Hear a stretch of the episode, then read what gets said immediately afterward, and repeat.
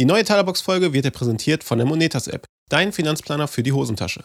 Tracke ganz einfach deine Einnahmen und Ausgaben und entdecke neue Sparpotenziale. Und verschaffe dir mit der Vermögensübersicht einen Überblick über deine Aktien, ETF und Kryptobestände. Tausche dich in der Community mit Freunden und anderen Monetas-Usern aus. Und wir planen mit Monetas noch viel, viel mehr. Also lade dir die App jetzt kostenlos im App Store herunter oder mit dem Link in den Show Notes und werde Teil unserer Monetas-Community. Aber jetzt geht's erstmal los mit der neuen Folge.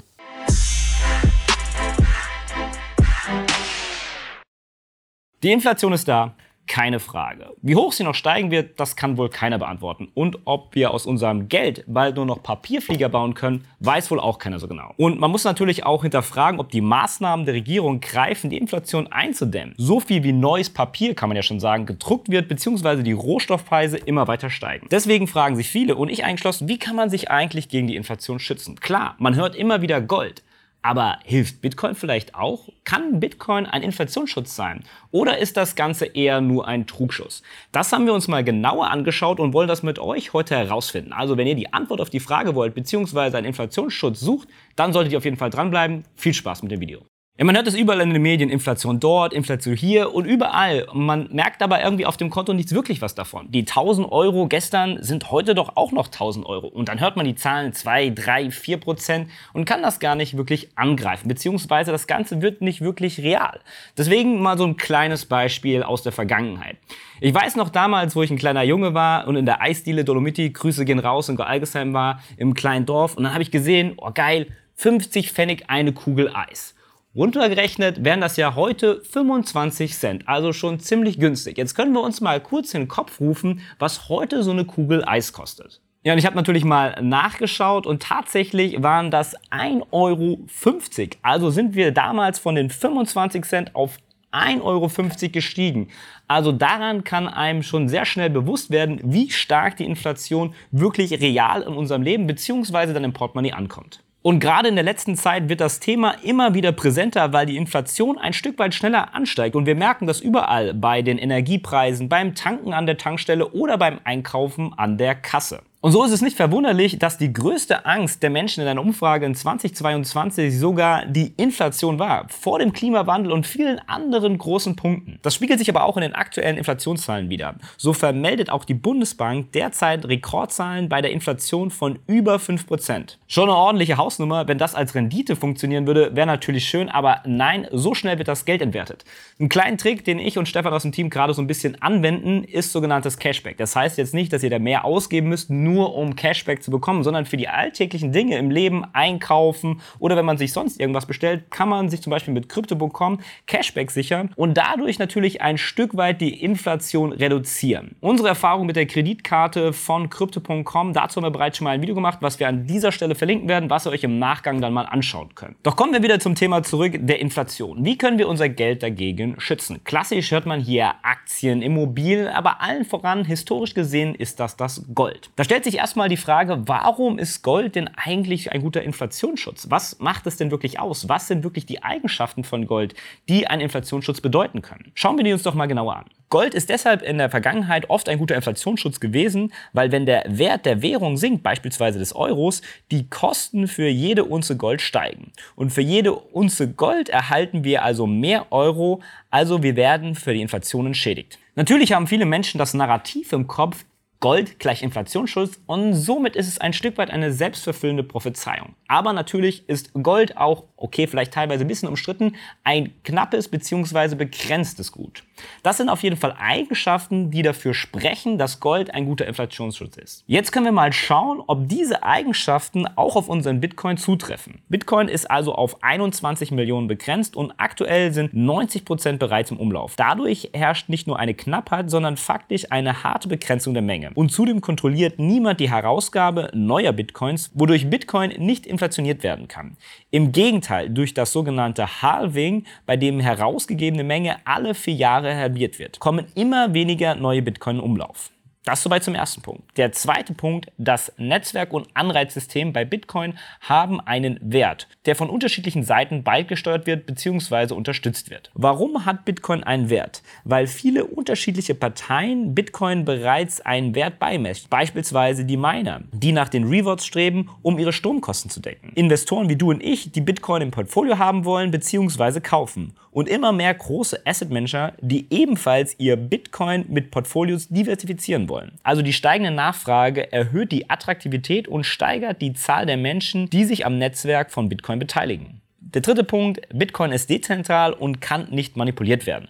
Bitcoin hat keinen einzigen Besitzer und kann also von niemandem individuell einfach gesteuert werden. Dadurch ist Bitcoin ein Stück weit immun gegen Manipulation und hängt somit auch nicht am Risiko einer Weltwirtschaft oder einer Währung. Punkt 4, ja, ein Stück weit das Narrativ Bitcoin schützt gegen Inflation. Man hört es immer wieder, liest es in den Überschriften oder in den Medien und damit ist es ein Stück weit in den Köpfen der Menschen verankert, gerade in der jüngeren jüngeren Generation und damit könnte es zur selbstverfüllenden Prophezeiung tatsächlich auch in der Zukunft wie beim Gold werden. Wir sehen also schon, Bitcoin besitzt ähnliche Eigenschaften wie Gold. Macht es es deshalb dann auch zum besseren Gold? Schauen wir uns das Ganze doch mal im Vergleich an und wie sich das Ganze auch gegenüber den Fiat-Währungen verhält. Was ist denn der gemeinsame Vorteil von Gold und Bitcoin gegenüber den Fiat-Währungen? Klar, Bitcoin und Gold haben die Eigenschaft, die Kaufkraft erhalten zu können. Denn beide sind eine knappe Ressource. Im Fall vom Bitcoin sogar faktisch endlich. Bei Gold, wie gesagt, streitet man sich noch darüber.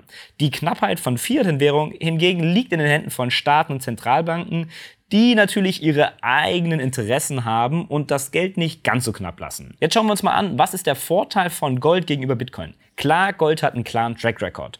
Also da haben wir den Test der Zeit schon bestanden. Bitcoin ist einfach noch zu jung, was das Ganze angeht und hier kann man noch verlässlich keine Aussagen treffen. Der zweite Punkt ist ein Stück weit, dass Gold auch als Schmuck und Co. genutzt wird.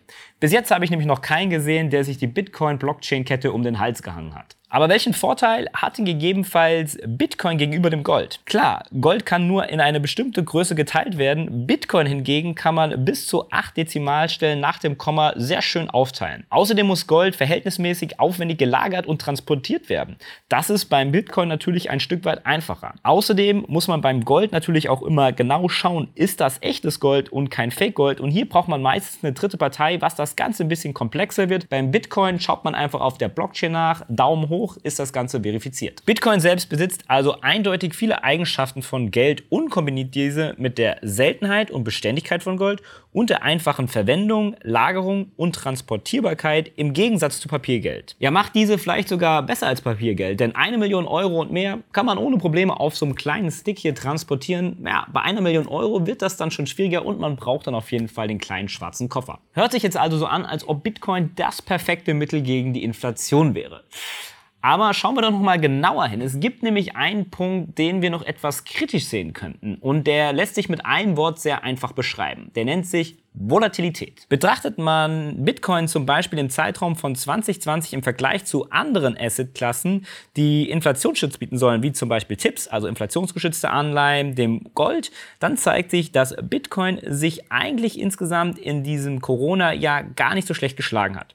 Schaut man aber mal genauer hin, zeigt sich, dass der Dip im März im Vergleich zu Gold sehr heftig war. Das gleiche Phänomen ist aktuell wieder zu beobachten. Vom letzten Hoch im November stehen wir aktuell 33% Verlust und das trotz der hohen Inflationszahlen und der steigenden Preise. Da fragt man sich, woran liegt das denn jetzt genau? Naja, stellen wir uns mal vor, der Markt rauscht wieder ab. Was verkauft man denn als erstes? Aktien, Bitcoin, Immobilien oder das Auto?